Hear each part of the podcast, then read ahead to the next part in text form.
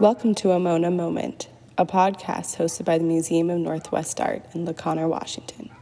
The Museum of Northwest Art connects people with the art, diverse cultures, and environments of the Northwest. It also enriches lives in our diverse community by fostering essential conversations and encouraging creativity through exhibitions and educational activities that explore the art of the Northwest. Our very first exhibition for our new Outside In gallery featured poems from current and former Anacortes High School students. In today's Mona Moment, we were able to speak with one of the poets, Lane Woodward, and hear a reading of his poem. We hope you enjoy this Mona Moment. My name is Lane Woodward. I'm a freshman at UW, intending on studying astrophysics. Um, I went to Anacortes High School and I've been writing poetry for about two years now. Oh wow! What got you into writing poetry?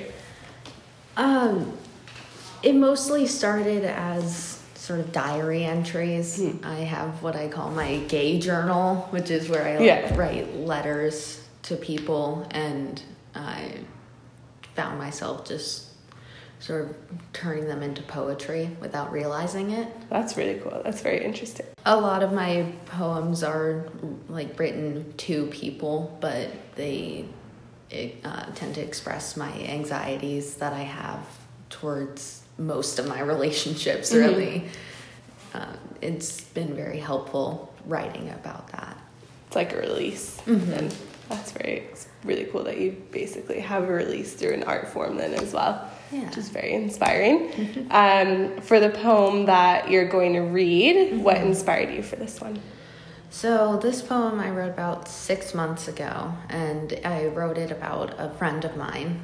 Um, and it's basically just talking about how we got closer, but I was afraid that we were going to sort of drift apart and that our friendship would just become uncomfortable and fade away, which reading back on it now, that's unfortunately what happened. Wow. But it was still helpful to be able to sort of write about that. Yeah.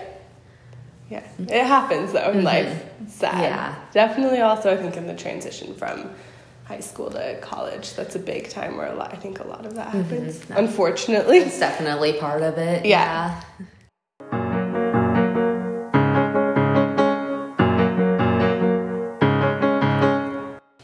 called The Moon.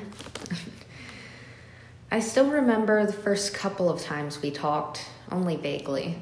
I don't remember what exactly we talked about. Our childhoods. I kept mentioning our childhood because that's how you made me feel careless and free, like a child, but somehow still afraid, afraid to lose that feeling. But I remember our surroundings losing meaning as your eyes lit up with excitement. A light shone in them like the moon in a clear blue sky, beautiful and bright and brilliant. And your voice lifted my heart, filled it with joy, and laughter and happiness took over my mind. I felt so close to you after that. Four hours spent talking about anything and everything as the world moved hectically around us. We did it again. Another four hours spent sitting on the floor of my basement, paying no attention to the clock, lost in each other's company. But it was different somehow. The pauses were no longer comfortable resting spots for our voices and our brains to collect themselves, but silent discomfort to be filled with idle chatter what to say, what to say, what to say, searching for something to do, something to make the presence of another feel more natural. That was when we went to the mountain together. I drove to the top, hoping this would make my presence feel natural. We walked around in the cold rain, and you showed me your favorite places, and suddenly I felt as if I knew you better.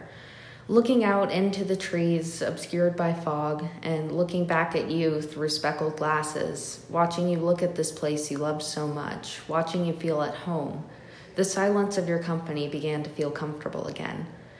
I think that is when I fell in love with you, not in a romantic way, but in a way which is perhaps more important. And when you became not someone to seek out, one does not seek out the moon, it merely appears, but someone to fall back on, someone I am used to, whose presence has become more comfortable with time, like a pair of shoes which has been broken in. Yet every day I grow more afraid, afraid that the mountain will no longer be enough and our friendship will become discomfort in silence until there is nothing left.